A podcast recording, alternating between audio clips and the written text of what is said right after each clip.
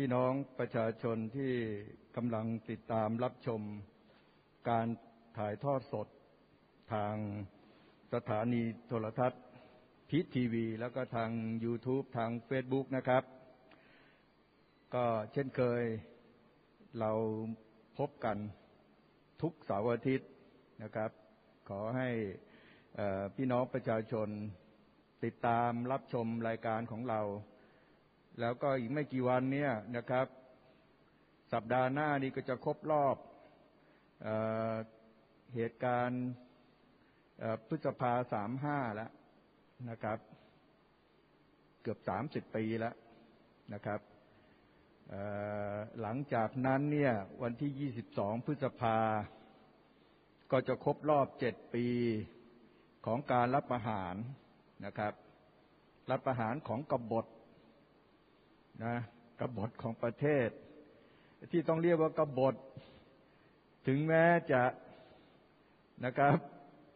จะมีการนิรโทษกรรมเนี่ย แต่ความผิดนะ แล้วก็การกระทำความผิดเนี่ย มันไม่หายไปจากโลกนะครับ การกระทำอะไรที่มันเกิดขึ้นไปแล้วเนี่ย มันไม่ได้หายไปจากโลกนะเออเป็นกบฏทำรับอาหาร ยึดอำนาจ เสร็จแล้ว ก็ใช้อำนาจรัฐไปออกกฎหมายนิรโทษกรรมให้ตัวเอง มันก็เพียงแค่นะครับ เอากฎหมายมาฟอกตัวเองว่าเขาไม่มีความผิด แต่มันลบล้างการกระทำผิดไม่ได้นะครับ มันลบล้างไม่ได้นะครับ ยังไงมันก็ยังได้ชื่อว่ากบฏ จะมาห้ามเราเรียกว่าเป็นกบฏไม่ได้ ไม่มีกฎหมายห้ามเราเรียกคนที่ทำรับประหาร ว่าไปห้ามไปเรียกเขาว่าเขาเป็นกบฏ ไม่มีกฎหมายมาตราใดห้ามนะ เออ เหมือนกับ ไอ้คนที่มันค้ายาเสพติด ถูกตัดสินจำคุก ที่ออสเตรเลีย เหตุการณ์นี้เกิดเมื่อปี 2536 ผมอยากให้เอาขึ้นจอด้วยนะครับ เป็นหนังสือพิมพ์ของออสเตรเลียนะครับ ที่เขาเผยแพร่ข่าวเมื่อวันที่ 16 เมษายนนะครับ 1993 นะ เห็นไหมฮะเขาเขียนว่านะครับเฮโรอีนชาร์จนะครับ ผมแปลไทยเลยก็แล้วกัน ก็บอกว่ามันมีคนออสเตรเลียสองคน แล้วก็คนไทยสองคน นะครับ ที่ถูกศาลนะครับ ไปปรากฏตัวที่ศาลนะครับ ท้องถิ่นเมื่อวานนี้นะครับ โดยตำรวจก็บอกว่ามีการพบเฮโรอีน 4.2 ล้านเหรียญออสเตรเลีย ออฟ ไฮเกรดเฮโรอีน ดูดีๆ หนังสือพิมพ์เมื่อวันนั้น ไม่ได้บอกว่าแป้ง เห็นชัดไหม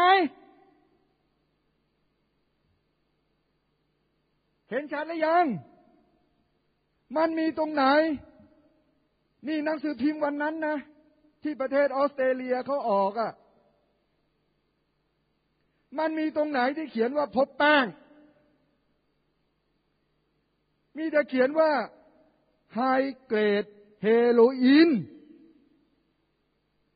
หมายถึงเฮโรอีนบริสุทธิ์ ไม่รู้ว่าตาสิงโตเหยียบโลกหรือเปล่า เพราะว่าเฮโรอีนตาสิงโตเหยียบโลก ที่ไปจากประเทศไทยเนี่ยดังทั่วโลกครับ และเฮโรอีนพวกนี้มันมีเจ้าของนะ เออ เขาบอกว่าคนไทยเนี่ยนะครับ คนหนึ่งเนี่ยชื่อว่ามานัทโบพรม ตอนนั้นอายุยี่สิบเจ็ดไปจากกรุงเทพ เห็นไหม เอาเฮโรอีนสามจุดสองกิโลกรัม เขาบอกว่าเฮโรอีน อ่านดู อ่านดู แป้งตรงไหน เฮโรอีนไม่มีคำว่าแป้ง ไม่มีคำว่าฟลอถ้าเขียนว่าฟลอแป้ง อันนี้เฮโรอีน ชัดเจนหรือยัง ชัดเจนพอไหม คนไทย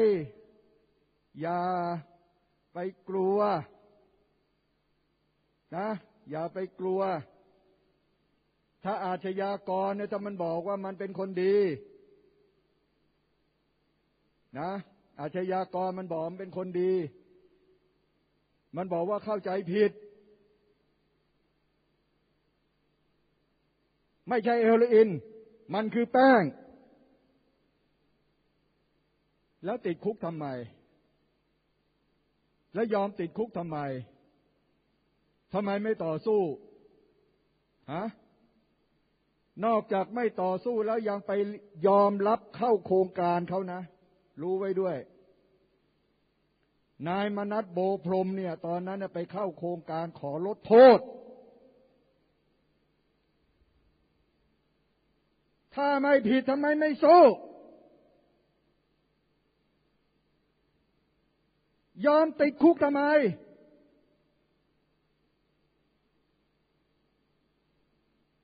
เห็นชัดหรือยังครับ แล้วคนอย่างนี้ บัดนี้ รัฐบาลของประยุทธ์ รัฐบาลกบฏ ผมบอกนะรัฐบาลกบฏ เพราะมันมาจากกบฏ ยึดอำนาจแล้วก็สืบทอดอำนาจ เอาอาชญากรมาเป็นรัฐมนตรี มันไม่ใช่คนดี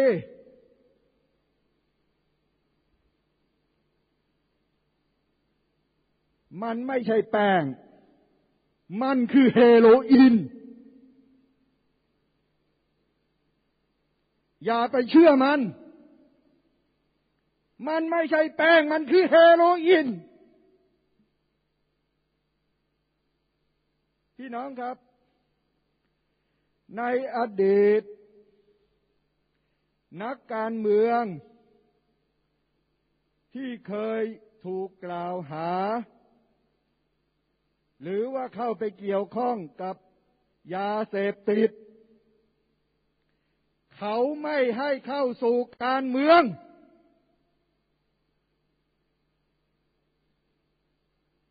จำได้ไหม นายนรงวงวัน หัวหน้าพักสามัคคีธรรม ชนะการเลือกตั้งเมื่อวันที่ 22 มีนาคม 2535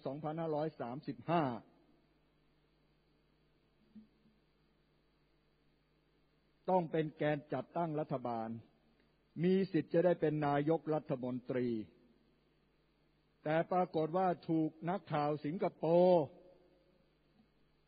ไปถามว่า คุณเคยถูกแบ็กลิสต์จากประเทศอเมริกาใช่ไหม ก็มีการไปตรวจสอบกับสถานทูตอเมริกา ปรากฏว่าประเทศอเมริกาเนี่ยเขาให้โฆษกกระทรวงการต่างประเทศในขณะนั้น ตอบ นักข่าวที่ไปถามว่าตอบเมื่อวันที่25นะครับ มีนาคม2535โฆษกกระทรวงการต่างประเทศของอเมริกาตอนนั้นชื่อว่านางมาร์กาเร็ตทัสไวเลอร์ นางมาร์กาเร็ตทัสไวเลอร์ บอกว่าใช่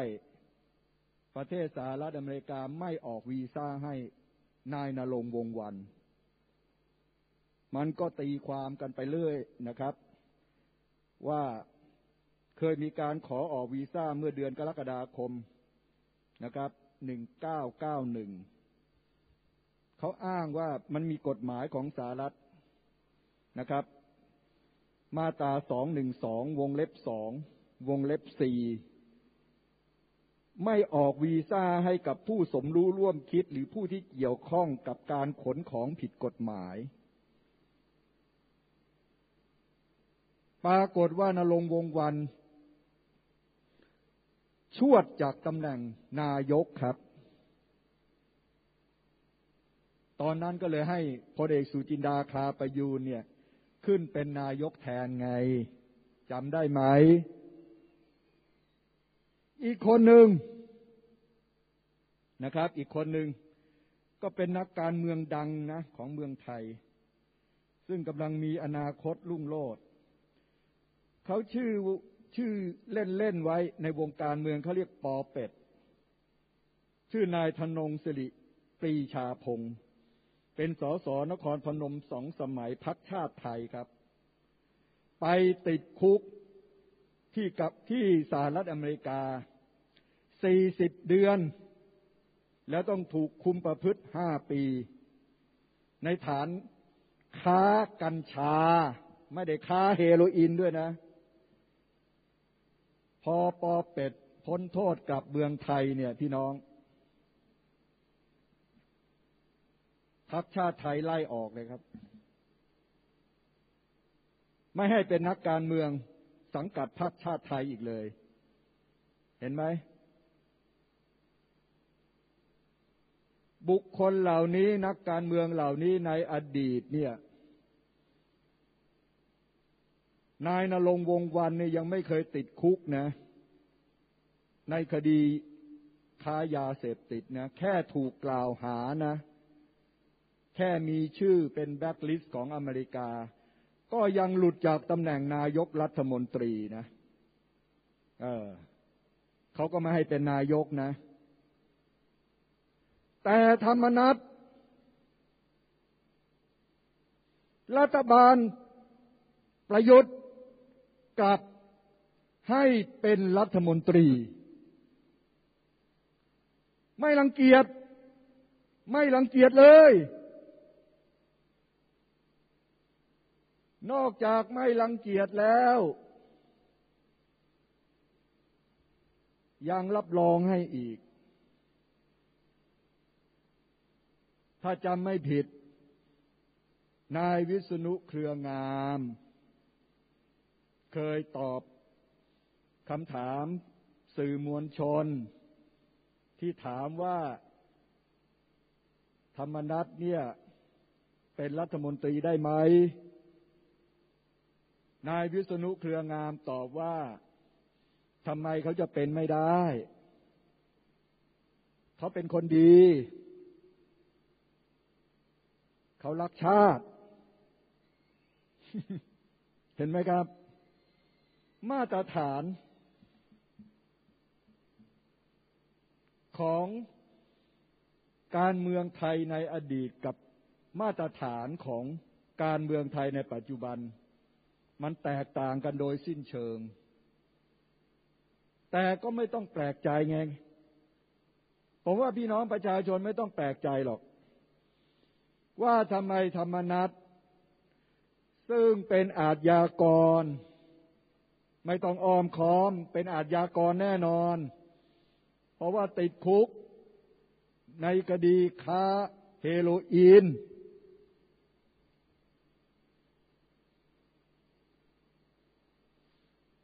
ธรรมนัฐบอกว่า เฮ้ย ผมไม่ได้ค้า ผมไม่ได้หิ้ว ผมแค่ถูกกล่าวหาว่า มีส่วนรู้เห็น อ่าเห็นไหมเวลาเขาสู้คดีเนี่ยเขาทำนะคำให้การนะครับปิดคดีเนี่ยเขาบอกว่าต้องอ่านดีๆนะศาลบอกว่าเขาเนี่ยนะ ที่ถูกกล่าวหามีความผิด เพราะว่าเขาเนี่ยผิดในฐานะ เป็นผู้มีส่วนนะ รู้เห็น ในการนำเข้าเฮโรอีนจำนวน 3.2 กิโลกรัม แล้วรู้ไหม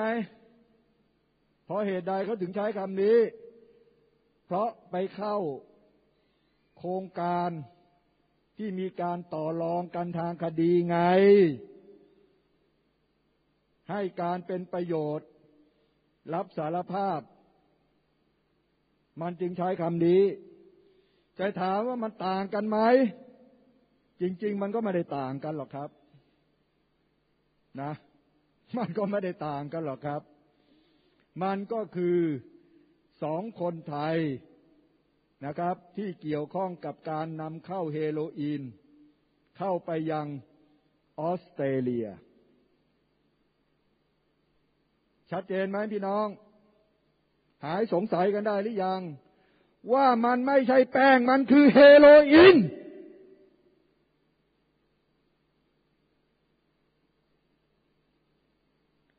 พี่น้องครับ นี่คือมาตรฐานของรัฐบาลประยุทธ์ ก็ในเมื่อนายก มันยังมาจากกบฏได้เลย แล้วรัฐมนตรีเนี่ยมันจะมาจากคนค้าเฮโรอีนไม่ได้หรือ บันเทิงกันละประเทศไทย ทุกวันนี้เป็นไงไปอ่านข่าวดูสำนักข่าวใหญ่ ๆ ทั่วโลกรอยเตอร์เอพี บีบีซีหลายสำนักข่าว ลงข่าวนี้กันทั่ว หลังจากที่สารรัฐธรรมนูญไทยบอกว่ามนัดพมเผ่า สารรัฐมนูญไทยยอมรับนะ ไปอ่านดู สารรัฐมนูญไทยยอมรับโดยบอกว่าเขาติดคุก เพราะเฮโรอีนทำความผิดเกี่ยวกับเฮโรอีนนะ นี่สารรัฐนูนไทยก็ยอมรับอยู่ในคำพิพากษานะ แต่เขาสามารถเป็นรัฐมนตรีได้ เป็นสสได้ เพราะการทำความผิดของเขา มันเกิดที่ออสเตรเลีย ไม่ได้เกิดที่ประเทศไทย ไม่ได้ติดคุกในประเทศไทย นี่ไงครับพี่น้อง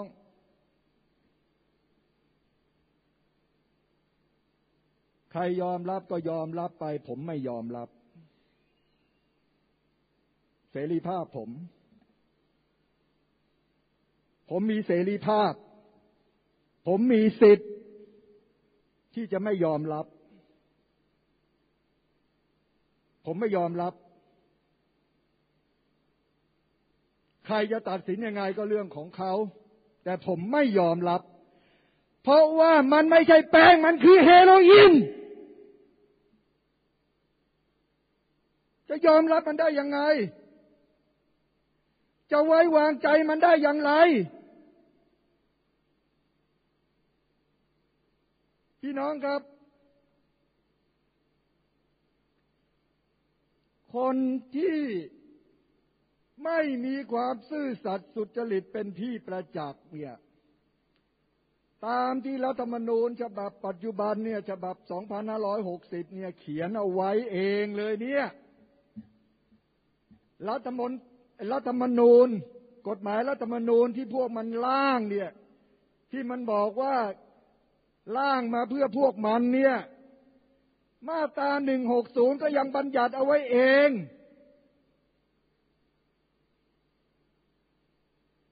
มาตราหนึ่งหกศูนย์บอกว่าคนคุณสมบัติของผู้ที่จะเป็นรัฐมนตรี ข้อที่สี่ ต้องมีความซื่อสัตย์สุจริตเป็นที่ประจักษ์หมายความว่าอย่างไร มีความซื่อสัตย์สุจริตเป็นที่ประจักษ์นี่หมายความว่า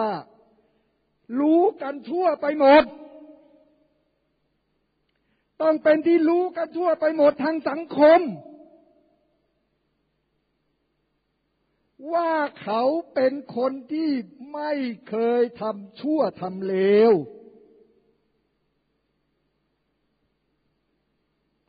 ไม่ใช่รับรองตัวเอง ไม่ใช่บอกว่าตัวเองเป็นคนดี แล้วจบไม่ใช่ คุณสมบัติของคนที่จะเป็นรัฐมนตรีคือคุณต้องมีความซื่อสัตย์สุจริตเป็นที่ประจักษ์ว่า คุณไม่เคยทำความผิด ร้ายแรง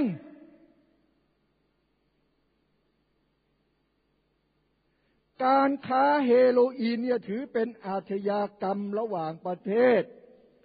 เป็นอาชญากรรมร้ายแรงของโลก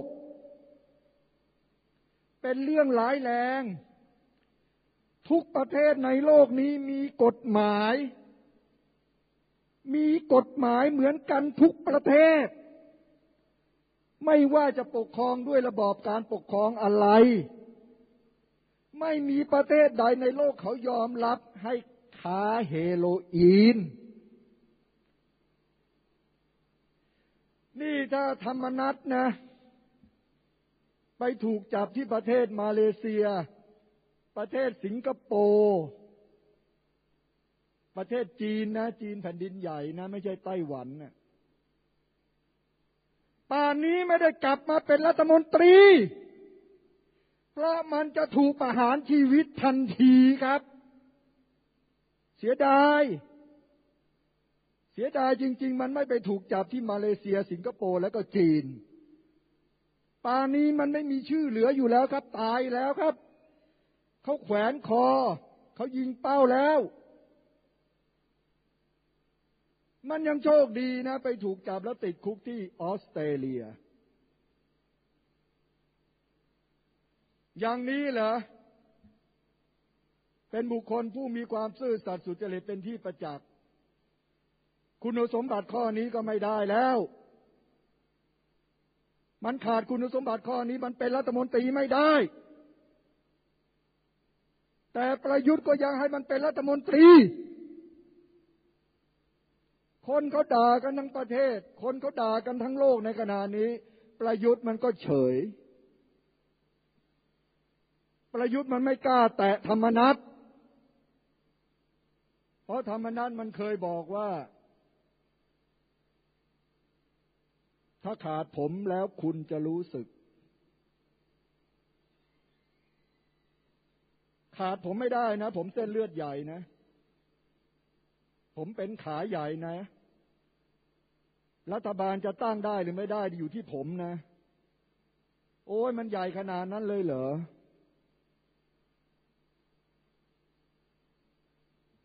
ถ้าปล่อยอย่างนี้นะพี่น้อง ไม่ใช่ว่ามันจะเป็นแค่รัฐมนตรีนะ ตอนนี้มันเป็นรัฐมนตรีช่วย อีกไม่กี่วันเนี่ยพักพลังประชารัฐจะเลือกเลขาธิการพักคนใหม่ ตัวเต็งก็ไม่พ้นธรรมนัตรอดูต่อไปว่าเขาจะได้เป็นเลขาธิการพักพลังประชารัฐคนใหม่หรือไม่ หลังจากนั้นไม่นาน เขาอาจจะได้ขึ้นเป็นรัฐมนตรีว่าการกระทรวงใดกระทรวงหนึ่ง และถ้ามีการยุบสภา ประยุทธ์วางมือ นายกรัฐมนตรีคนต่อไปอาจจะชื่อธรรมนัฐผมเผ่าก็ได้ อย่าทำเป็นเล่นไปนะ อย่างนี้แหละครับพี่น้อง นี่แหละครับ คือการเมืองระบอบประยุทธ์ที่เรารับไม่ได้ เราถึงต้องไล่อยู่ทุกวันนี้ครับพี่น้องนะนายกมันก็มาจากกบฏ รัฐมนตรีมันก็มาจากอาชญากรค้ายาเสพติด แล้วจริง ๆ ประวัติของเขาเนี่ยก็ไม่ใช่ค้ายาเสพติดอย่างเดียวนะ เขามีประวัติ มีประวัติอาชญากรอีกหลายคดีนะครับ ไปดูประวัติอาชญากรเขาที่สำนักงานตำรวจแห่งชาติได้ เพราะว่ามันต้องพิมพ์ลายนิ้วมือ มนัตนะครับ ธรรมนัตเนี่ย หรือมนัตชื่อเดิมเนี่ย มีหลายคดีครับ เกี่ยวกับคดีอุ้มฆ่าก็มี คดีไปพังบาเบีย คดีไปเผานะครับ โรงงานที่ลังสิตคดียิง คู่อริที่คลองเตย โอ้เยอะนะเขาประวัติเขาเนี่ย อย่างนี้แหละครับ คนดีคนซื่อสัตย์สุจริตเป็นที่ประจักษ์ใครยอมรับ แต่วีระสมความคิดไม่ยอมรับ ไม่ยอมรับคำตัดสินของศาลรรัฐธรรมนูญด้วย นี่ความเห็นส่วนตัว ไม่ยอมรับคำตัดสินของศาลรัฐธรรมนูญเพราะว่ามันไม่ใช่แป้ง มันคือเฮโรอีนพี่น้องครับ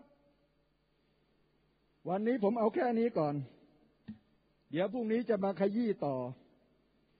ติดตามแล้วกันนะครับ ว่าในวันอาทิตย์ที่เก้า พฤษภาคม ผมจะมาขยี้เรื่องอะไร แต่สนุกครับพี่น้อง พี่น้องจะตาสว่างนะครับ พี่น้องจะตาสว่างนะแล้วเราพบกันใหม่นะครับพรุ่งนี้ครับ สวัสดีครับพี่น้องครับ